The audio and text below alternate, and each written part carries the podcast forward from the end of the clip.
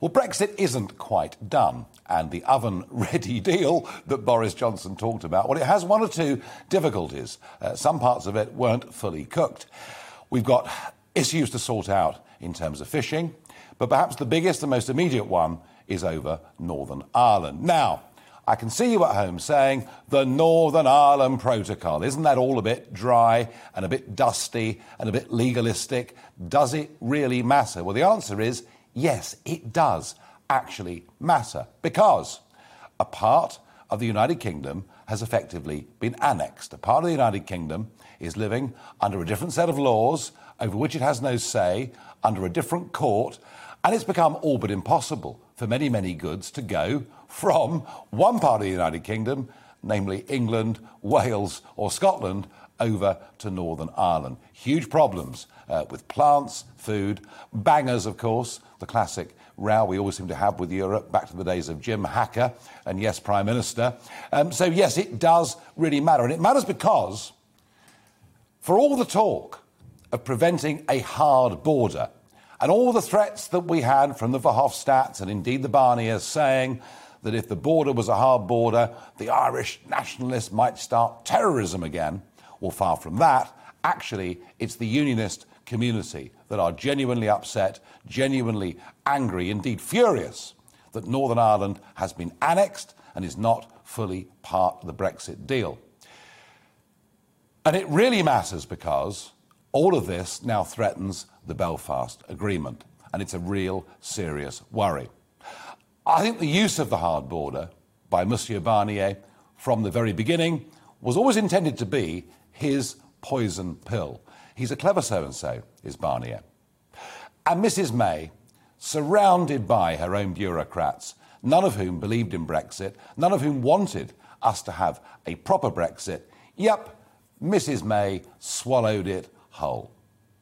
And the effect of it could well have been that the whole of the United Kingdom could have been left stuck inside the customs union and, indeed, inside the single market. Now, one person who did recognise this back in 2018 was the, at the time, Foreign Secretary, who took the unprecedented step of going over to Northern Ireland to speak to the DUP annual conference. Yes, this was Boris Johnson in 2018. If we genuinely wanted to do free trade deals, if we wanted to cut tariffs on, as we should, by the way, on food from to make food cheaper for our people, from sub-Saharan Africa or whatever, if we wanted to vary our regulation, then we would have to leave Northern Ireland behind as an economic semi-colony of the EU. And we would be damaging the fabric of the Union with regulatory checks and even customs controls between Great Britain and Northern Ireland on top of those extra regulatory checks down the Irish Sea that are already envisaged in the withdrawal agreement. Now, I have to tell you, no British Conservative government could or should sign up to any such arrangement. No British Conservative government could or should ever sign up to such an arrangement. And yet, that is exactly what he did. Now, he threw Northern Ireland completely under the bus. Those who defend him over this say that he was dealt a very, very bad hand of cards by Mrs May. And some say, including Dominic Cummings, whether you believe him or not, but Cummings actually says that when it came to the final Brexit deal, that Boris Johnson didn't really have any idea what was actually in it. So, is he a liar? Isn't he? I don't know. That's for you to make your own minds up. But the outcome has been far worse than any of us predicted. I, at the time, thought it was truly dreadful for Northern Ireland, and I remember on the 31st of January 2020, as 100,000 of us gathered in Parliament Square to celebrate the fact that finally we were leaving, there were none of our friends from Northern Ireland there, because for them it wasn't a moment of celebration. The outcome's been dreadful. The sheer levels of bureaucracy for trade have been dreadful. Tensions have been rising. And in response to this, Lord Frost, who I have to say, of all the people involved in the whole Brexit process on behalf of the British government, has been by far the best. Frost, in the last few days, has threatened to tear up the Northern Ireland Protocol unless some basic demands are met. He wants a huge reduction in bureaucracy, sensibly, and he does not want the European Court of Justice, a European Union court based in Brussels, to continue to have jurisdiction. Well, the response to all of this has come today from the European Commission Vice President, Maros Sefcovic, and he responded just a few minutes ago. So let's have a look at what he had to say. We will then go to a senior figure in the DUP and we'll ask ourselves a question. Is the response that we've got today from the European Commission sufficient? Would it now be a truce, or are we headed for a trade war? Let's have a look at what Sefcovic had to say 1 hour ago. Ultimately, our number one priority remains to ensure that the hard-earned gains of the Good Friday Belfast Agreement, I'm talking about peace and stability, are protected while avoiding a hard border on the island of Ireland and maintaining the integrity of the EU single market. You may recall that during my visit to Belfast in September, I said that for my part, I would do whatever it takes to guarantee the uninterrupted long-term supply of medicines from Great Britain to Northern Ireland. And indeed, we have completely turned our rules upside down and inside out to find a solid solution to an outstanding challenge. That involves the EU changing its own rules on medicines. In practice, British wholesalers of medicines will be able to continue supplying Northern Ireland from their current location in Great Britain. They will not need to relocate infrastructure, including testing facilities or regulatory functions, to Northern Ireland or the European Union. We invested so much effort in negotiating the withdrawal agreement, protocol on Ireland and Northern Ireland, the TCA. And I think we looked at the issue in particular on the island of Ireland with all aspects. And we've been, and you've been following this very closely, so I do not have to repeat to you all the efforts, all the attempts, and all the angles which have been tested here. In the end, we found the solution which we both agreed is the best one for the future. All this was approved, ratified by UK, so it became very clearly the instrument of the international law. And we did it because I believe that we share the same goals. We share the goal of prosperity, of stability, of peace on the island of Ireland.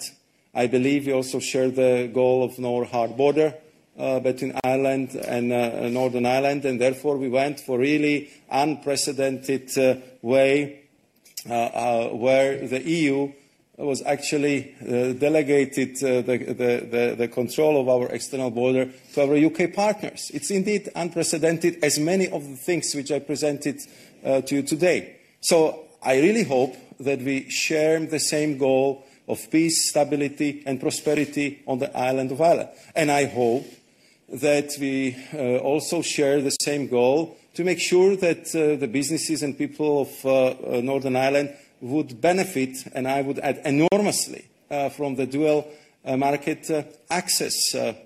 And that's something which would bring enormous pluses for the Northern Ireland economy.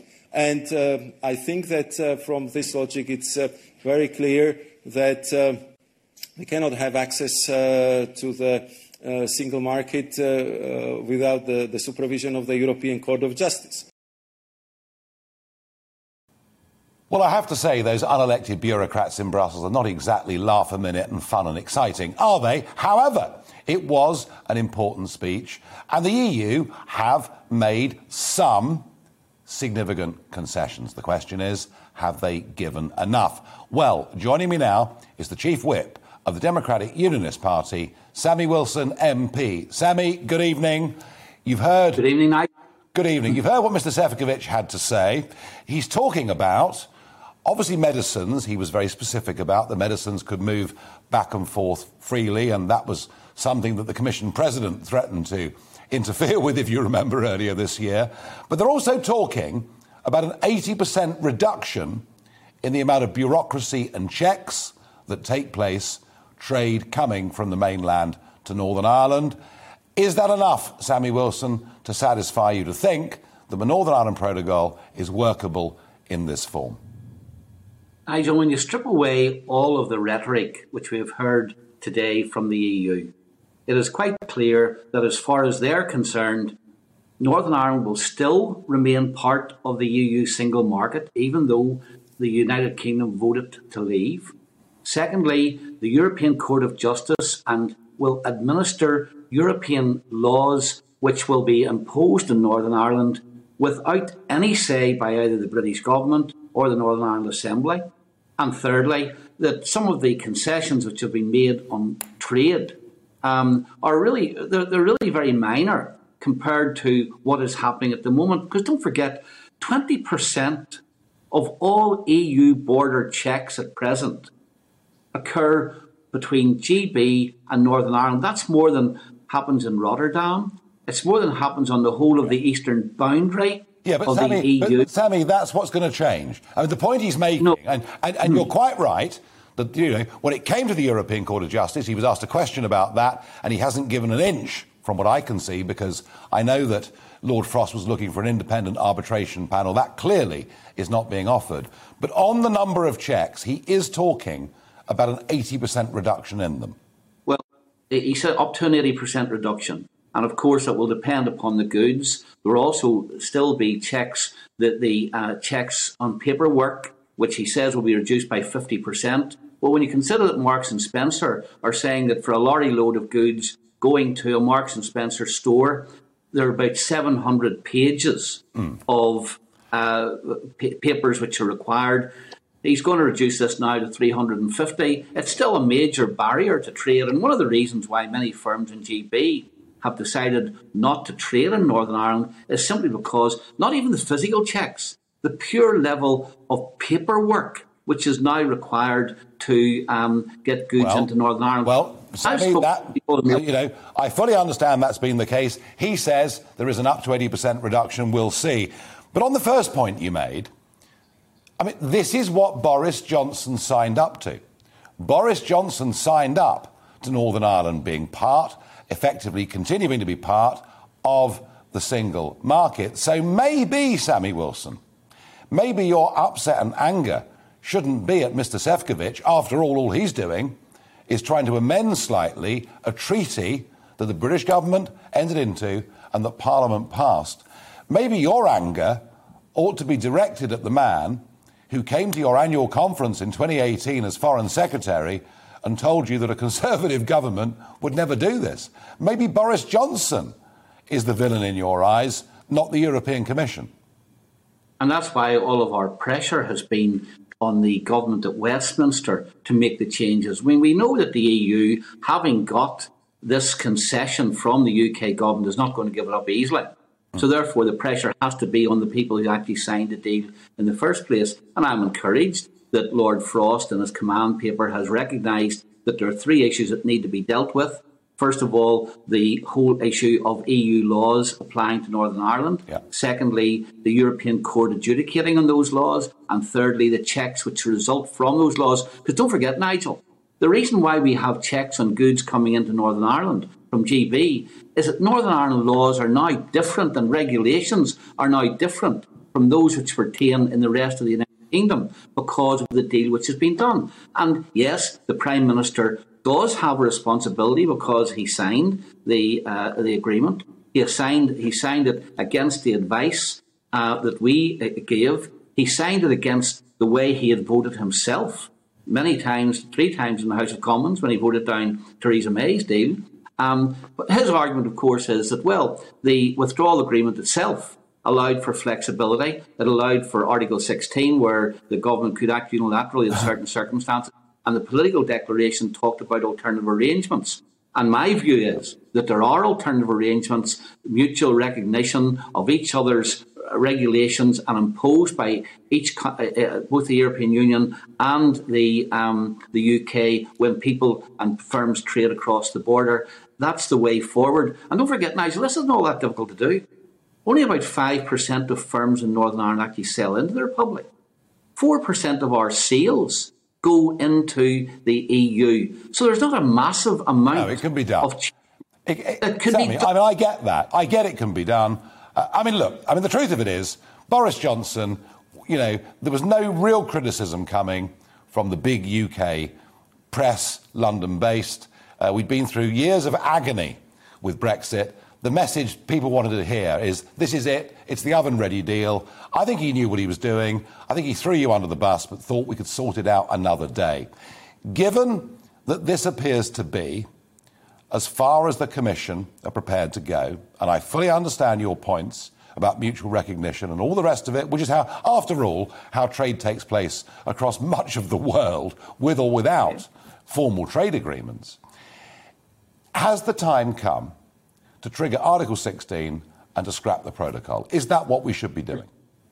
We have always argued that's the only answer. I mean, the protocol is poison in the Northern Ireland political system.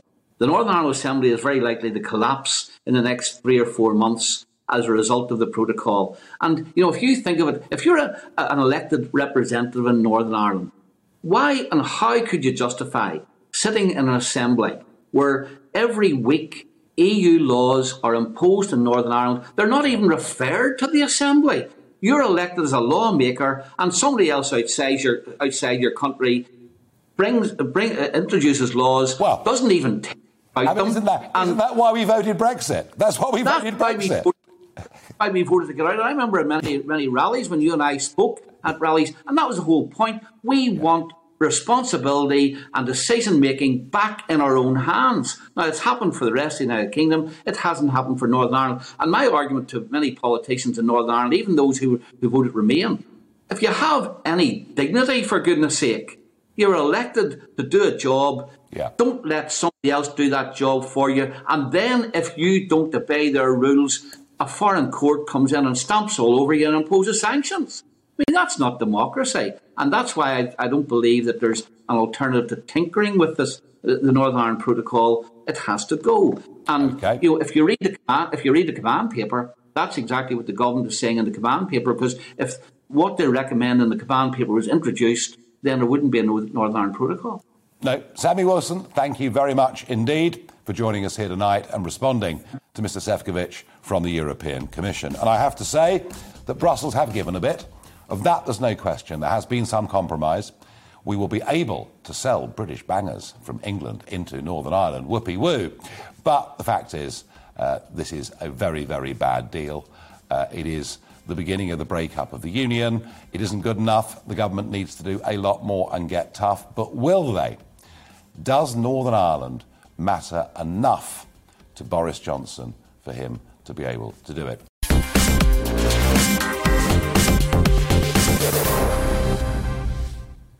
Well, we know all about, don't we, a shortage of lorry drivers and increasingly a shortage of goods. But first, let's get some of your reaction to what has happened with Mr. Sefcovic responding to Lord Frost on the Northern Ireland Protocol. Richard says, if Boris did not make us leave, we would still be inside, still negotiating. Yes, Richard, rather like a fish trapped in a net. That was how strong we were, negotiating from within. Camilla says, the EU has no interest in giving up their powers over Northern Ireland. I think that's right, and I think Sefcovic tried to sound emollient today, but in effect, it's the power of the court that really, really matters. Chris says, the current EU offer is not enough. There is a crucial point of principle. Well, there really is a crucial point of principle. Robert says, the deal needs more than a little bit. Boris and Frost need to fix it now. Well, I agree with all of that, but I don't think they're going to, because I just don't think for Boris Johnson, Northern Ireland, or even the Union, frankly, are big enough priorities, but I really hope to be proved wrong. So, crisis, shortage of goods. Could Christmas be cancelled? And indeed, one of the major shippers, Corrie Brothers Shipping Agency, has urged people to buy their goods for Christmas in a timely fashion. That means get your order in now, or the kids don't get a present from Father Christmas. That's effectively what you're being told. And let's have a look at the situation in Felixstowe yesterday. I mean, it really was pretty grim. The place absolutely rammed full of containers, jam full, and it got to the point where Maersk, the world's biggest container shipping line, had to redivert ships because the port of Felixstowe was full because there weren't enough HGV drivers to take the containers away. So there is a major, major problem here. But by the way, for those of you who think, well, of course, that's just because of Brexit, the same is happening in Los Angeles. There, too, they've got a problem, and this is Long Beach, out there in California, and they've got, have a look at that picture, over 80 container vessels just there in the bay off the west coast of California, and there's no room for them to dock. So this is nothing to do with Brexit. Sorry to disappoint you, Lord Adonis or John Berker, or whoever you are. This is a global problem. And, of course, to a large extent what's happened is a massive increase in the money supply, a massive increase in the amount of money in circulation as a result of what governments have done to deal with the pandemic, chasing the same amount of goods, and that leads to inflation and it leads to shortages. And in particular, when it comes to HGV drivers, well, here's a group of people who have been used and abused by employers for far too long, and that's why we have a shortage. Just how bad is this? Can it be rectified? Or are we heading for a Scrooge-like Christmas? Well, I'm joined now by Chris Proctor, traffic manager and, of course, himself, an HGV driver. Chris, thanks for joining us again. You've got the guys on the ground. I mean, the things at Felixstowe, it's almost extraordinary, isn't it, that ships were redirected from Britain's biggest container port yesterday. It is, but you know, I'm not going to sit here and we're going to blame this on Brexit or we're going to blame this on the shortage of HGV drivers. Right. Because the last time I checked in California, there wasn't a shortage of HGV drivers over there either.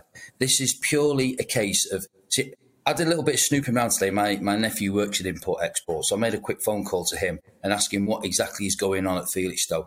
The problem is in all the docks and the ports around the UK is there was that much PPE stuff ordered during COVID, that there is now a massive backlog of it in containers that is clogging up the quay. The problem is the ships cannot empty because the quays are full of stuff that nobody wants anymore. It's not getting moved off the quay because the priority is going to the other stuff that is going out on the trucks that we do have into the stores. Is there going to be a crisis at Christmas? No, there isn't. OK, and I know the press would love to jump all over this like they did the fuel crisis and go, oh, my God, that's it. There's no fuel. When we all knew that was a total lie. There wasn't a shortage of fuel, but it caused havoc. Yet again, this is rubbish politics, starting malicious rumors and utilising the press to do it. And it's just a total lie. I mean, Chris, I get it. There was a panic over fuel that was somewhat unnecessary. I understand that. But when it comes to HGV drivers and the government's big call out for, drivers, overseas drivers to register. So far, 20 have been processed. It's not really great progress. Do you know yourself whether anything is really being done at the DVLA to deal with the HGV backlog? They are slowly starting the catch-up process, yes, but there's still a long way to go. But, Nigel, it's interesting you should highlight that point of only 20 have applied. That's simply because they're offering them a 3-month contract, OK? If you're moving, it's like you're not going to move anywhere in the world on a 3-month contract. It's going to take you that length of time to find somewhere to live. So it's no wonder they've had such a little response. In honest opinion, that is a pathetic offer. All 3 months is ridiculous. It needs to be more long-term to bring these people back to the UK to make them take a job as a HGV driver. And as a professional in the industry, what chance is there of normality returning before Christmas, in your view? It's...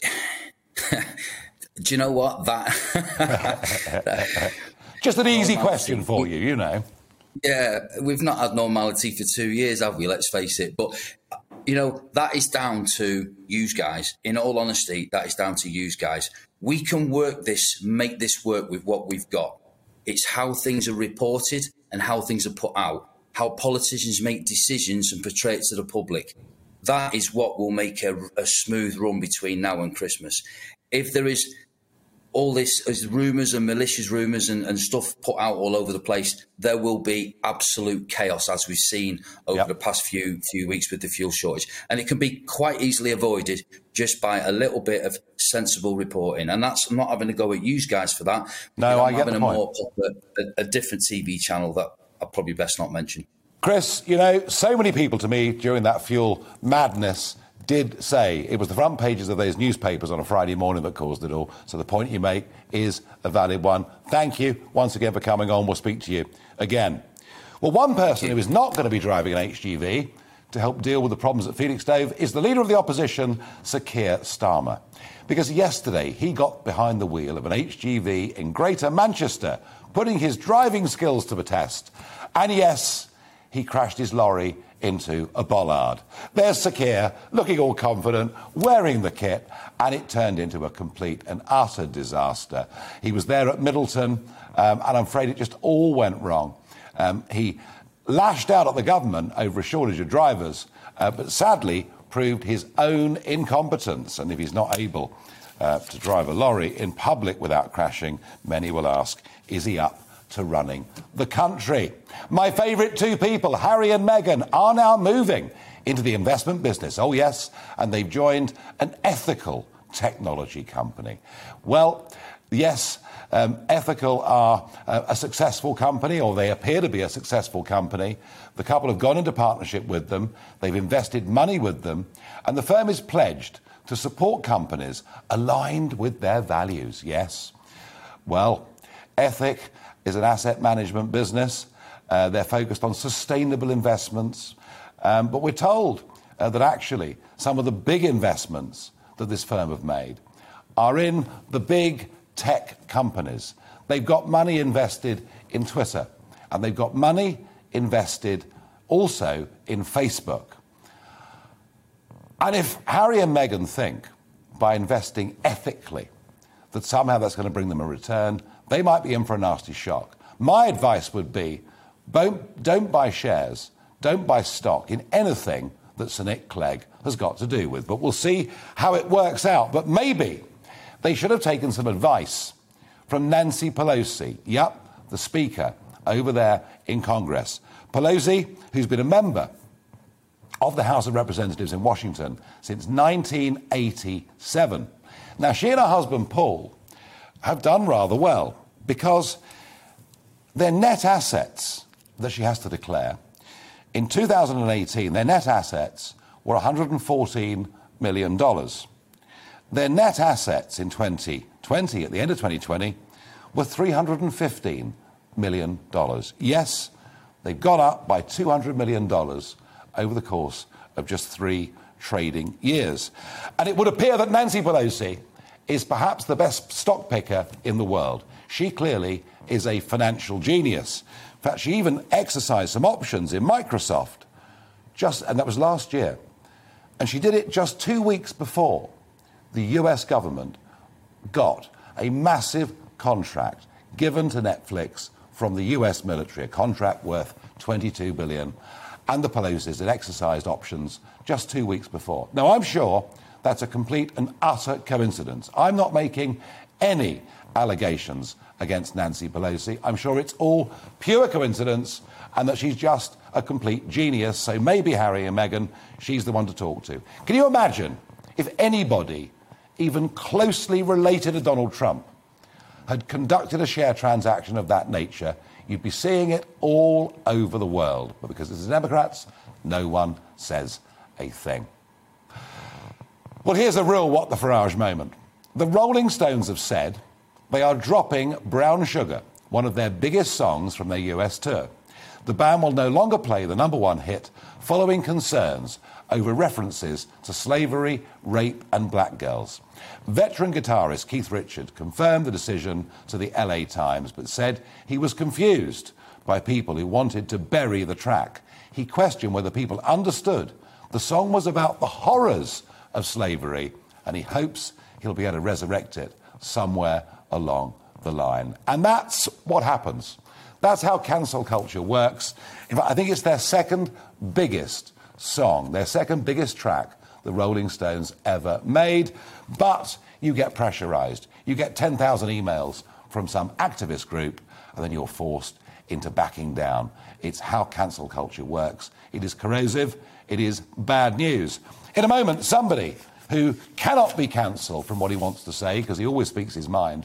No, in a moment, joining me, and it's not a Wetherspoons, it's the GB News Pub, but Tim Martin will be here on Talking Pints in just a moment.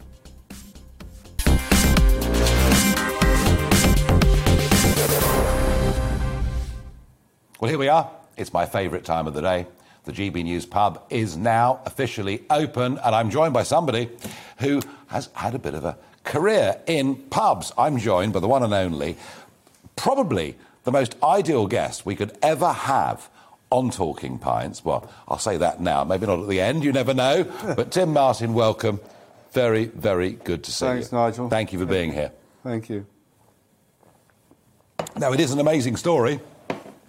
You start off with one pub in North London in 1979, and now J.D. Wetherspoon's is 900 and... About 900. About 900. Yeah. Yeah, and people know you as a publican, they know you as a public figure, they know you as a bit of a buccaneer, they know you as somebody that speaks his mind, and we'll talk about some of the battles that you fought with government. But the astonishing thing, what they don't know about you, is that you actually qualified as a barrister. Yeah, I know. What went wrong? Yeah. Well, I studied law at university, and I didn't feel I was very good at it, and other people could understand it more quickly than I could. So I chucked it in and got a job selling advertising space for newspapers.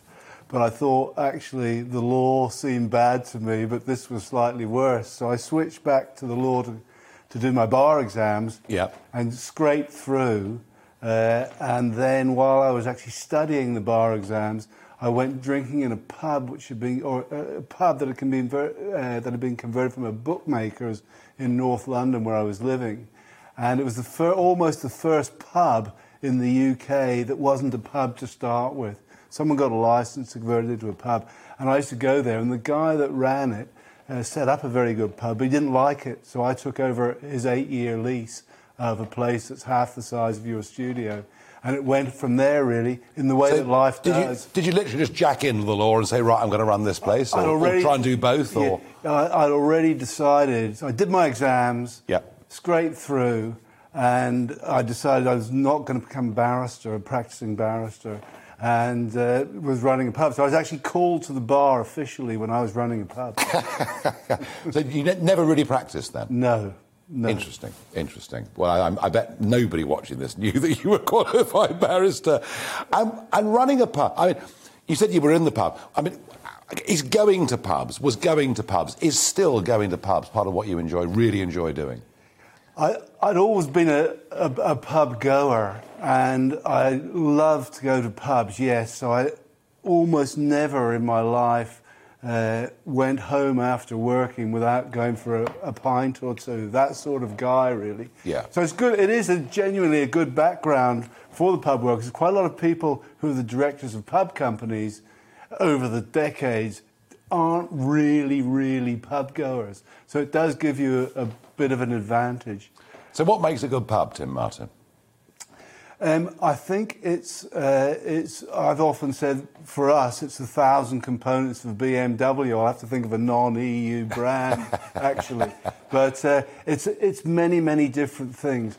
But I think if you ask most people, they would say atmosphere. Mm. But it's how you create it. But how you create a company like ours, I think, is you have to find a way, and maybe Walmart in the area of supermarkets and stores, and Julian Richer, a smaller company in hi-fi separates, have done it. You have to absorb information almost on a weekly basis from the customers and the people who work in the pubs, and have a system for gradually upgrading things as time goes on. So that's a listening exercise, in a sense. Listen, yes. Because what's remarkable about the way you run, or from what I can see, some of this business, and I've seen you do it, is you will turn up unannounced in a town or city, and maybe there's 2 or 3 Wetherspoons in the locale, and without any warning, without any head office tip.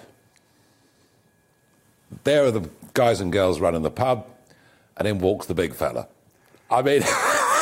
But do they all live in fear of Martin turning up? I am in disguise, though. But how can you be disguised? Short skirt, high heels. Yeah, I don't believe it. I don't believe it. I try and seriously spend 2 days a week calling on pubs, and I've done that from the day dot. And it's a vitally important thing to do. But it's random. It's random, yes. I mean, I'll get the train to whatever part of the country. Yeah. And I've got some taxi firms around the place, and I try and call on 7 or 8 pubs day one, 3 or 4 day two. Yep. And walk into the pub, as you said. Yep. And I never give anyone a telling off, ever. And I just order a drink, taste a couple of beers. Yep. Speak to the customers and write down what I see. And I always try and say 50% of it is to introduce myself to the people who are working there and say thanks for your hard work. And I think that goes a long way. I bet it does. Yeah. And what if the beer's rubbish? If the beer's rubbish, I'll go... Actually, I think there's a slight haze. Actually, there is on this one, actually, Nigel. What are you giving me here? There's a slight haze on this beer. Maybe the barrel's coming to an end. Yeah, and then one of the regulars says, oh, it's bloody rubbish in here. We only come here because it's cheap. What happens, what happens then? Well, it's quite funny. I mean, you just write down what they say and say, well, you know, it shouldn't be. But we've got more pubs in the Good Beer Guide than any other company, and the quality of the beer generally is regarded as good. We've got a lot of design awards. So people tend not to say that, but I have one. I've been to 4 pubs today, and a pub at a station in London. Someone said to me, "You're overcharging for your a shot of lemonade in my Smirnoff vodka." Mm. So, and I looked at it. I thought, well, it's just because it's divided between vodka and lemonade on a random basis, but actually the overall price is half what it is next door. But my explanation fell on deaf ears. So if I go to a Wetherspoon's pub and order a pint of beer, what am I going to pay on average?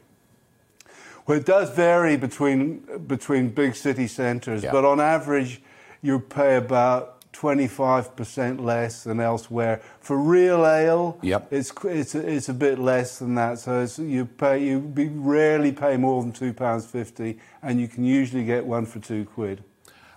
Round the corner here, it's £4.50. Yeah. £4.75. Yeah. Now that's in London, but actually throughout much of the southeast, that's pretty much what the price is. Yeah. So it's not very expensive in the UK. I feel sorry for publicans, really, in a way, because the tax system is weighed against them. They pay 20% VAT on food sales, which is a big part of what they do, and supermarkets pay nothing. So that enables supermarkets, in effect, to subsidise the beer prices that they sell at. So publicans are under tremendous pressure. Yeah. We've been a successful company. We've got bigger pubs. Over the years, over 40 years, we've been able to become a bit more efficient here and there, and we do charge less, which no one's ever asked me to put the prices up. No, I'm sure they haven't. What about responsible drinking, Tim? I mean, you enjoy a beer, you know, I enjoy a beer. But how does a pub deal with problem drinkers? It's very, very difficult. And the whole pub industry has been round the houses on this issue. I know. I think that pubs, of course, charge quite a bit more, even Wetherspoon pubs, than supermarkets. So the problem, if it's price, the problem drinker probably isn't going to pubs as much. The other thing I think we say as an industry is it's supervised, even these days, CCTVs, etc. But there's a licensee there whose responsibility it is not to let people who are drunk drink there. But some people have a problem with drinking. But as you say, you can buy it cheap in the supermarket and drink it at home. Yeah. So there's a limit probably to what you can do. Yeah. Sell coffee. Some of the things we've done over the years, sell coffee and tea at a very reasonable price. You know, so a range of soft drinks, a large food offering. I think these things help, But if someone's really got a problem, it may not help them. Yeah. No, that is difficult. And beer taxes. I mean, under George Osborne, they kept going up and up and up and up. Are pubs now at an unfair disadvantage to the supermarkets? I would say we've got the highest beer duty that I'm aware of in Europe, so pay a hell of a lot of duty. I think it's VAT and business rates which discriminate against pubs, which I don't think is in anyone's interest, because supermarkets normally operate on the edge of town. They've got some small ones in towns these days. But there's a real problem with high streets. Politicians are sort of aware of this. If you want to revive the high streets, I think you have to have equal taxes for pubs and supermarkets. Equality, Nigel. Yeah, well, that's all the buzzword these days. I'm sure very popular, you know. Yes. Tim, the lockdown, the pandemic, I know that you've had a very successful business. Your figures for last year are pretty disastrous. And you can't shy away from that. You're a public company and there's nowhere to hide. No. And you're the guy at the top of it. The pandemic's obviously been very bad news for you. You were very critical of much of lockdown policy. You made the point that rather than closing the places, you could have used social distancing, etc. But in a funny way, given the size of your company, isn't this a chance for Wetherspoons to expand with so many other pubs going bust? Well, I think it's been a very strange 18 months, because almost nothing that was predicted 18 months ago or during the first lockdown, for example, has actually transpired. So even the Office for National Statistics said there was going to be 10% unemployment. And loads of companies were going bust, etc. And it hasn't happened, which just goes to show how difficult it is to predict economics. Yeah. So it's really almost impossible to say what's going to happen. But it's been really difficult with massive losses. And I think the point you made, the government has poured a tremendous amount of money into the economy, and it hasn't all settled down yet. No one quite knows where we're going to go. No, I mean, it feels like we're going back to shades of the 1970s with inflation and all the rest of it. But as you say, nobody absolutely ever knows the future. Are you optimistic for the future of Wetherspoons from here? I'm optimistic for the future of Wetherspoons. I think people will want to go out, and the pub and restaurant industry is a massive generator of jobs and of taxes. Wetherspoon alone, this is a weird stat, pays £1 in every £1,000 of all UK taxes. That's its customers, beer duty, VAT, etc. £1 in every £1,000. So it's an amazing stat. That's a good stat. Optimistic for the future. Yes, I think the big sort of Damocles over the economy at the moment is the fact there's a precedent being set for locking everything down. So it's never happened before. It wasn't contemplated before. The October 2019 pandemic plans made in advance didn't contemplate lockdowns. Now they've done it. And I think what I saw in the paper today said, if only it had been done earlier. Yes. So I think the big worry for the economy is, will they start spotting lots of pandemics? They say about economists... Or flu, or whatever. Yeah, exactly. They say that economists have predicted 20 of the last 3, is that the way it goes? Recessions. And, if we get a Mystic Meg working for Sage now, who starts predicting out pandemics down the line, and they start closing the economy down at the drop of a hat, I think there's great problems ahead. But I'm optimistic overall. We live in a democracy. Yeah. And an independent democracy. Exactly. And you really, very rare that a businessman does what you did. You put yourself absolutely out there in the Brexit campaign. You travelled the country. You spoke at rallies. You appeared on radio and television. You really believed in it, didn't you? Well, it's a funny thing, because I wasn't really a sort of UKIP guy or a political guy, but 30 years ago, we joined the exchange rate mechanism. I well remember. And my mortgage jumped up, put the business in jeopardy. Even Barclays was in trouble even then. And then it was suggested 10 years later we would join the euro, which was the successor to the failed exchange rate mechanism. So it was only then that I campaigned and I sort of got shot up into the spotlights on Panorama and Question Time. But once that campaign was won, I disappeared again. So I didn't even know that UKIP had won the 2014 or 15 election, or I wasn't alert to this thing. But what made me join the Brexit campaign? Yeah. I decided, along with a couple of people I knew, that we had to wait and see what David Cameron brought back from Brussels. He said it needed fundamental reform, and a lot of us agreed with that. And it was only when he came back and said he'd got it that a lot of semi-neutrals like me said, come on. And then once you start arguing, you know, so it was at that point. But because I was speaking out, I don't know, I'd done it for the euro 20 years before, because I was speaking out, once again, it was confidence to get... And they loved you, the cartoonists and the satirists and all the rest of it, but you're pleased you did it. I'm very pleased I did it. I mean, I think democracy is essential. This is my base point for the future of the world, not just for the UK or the good of the UK. I think it's essential for Europe, it's essential for China. Yeah. And if you have a situation in a country where people all vote... By and large, you will avoid war. By and large, not all war, but you will not. It's dictators who cause wars, and of course, that in the nuclear age is the big danger. You see, Tim Martin proving my point that every pub is a parliament. That was Tim Martin.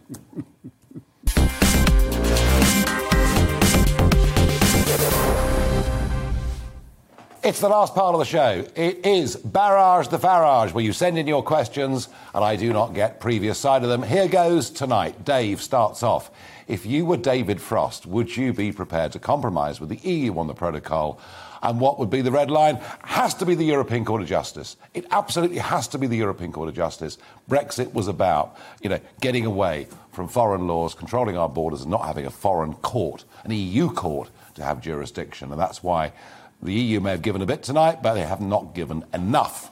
Jan and Derek on email asks me, in your opinion, would it have been better to come out on WTO rules, or would that have exacerbated the Northern Ireland situation? Do you know, the one part of the economy where there is no deal at all is financial services. And guess what?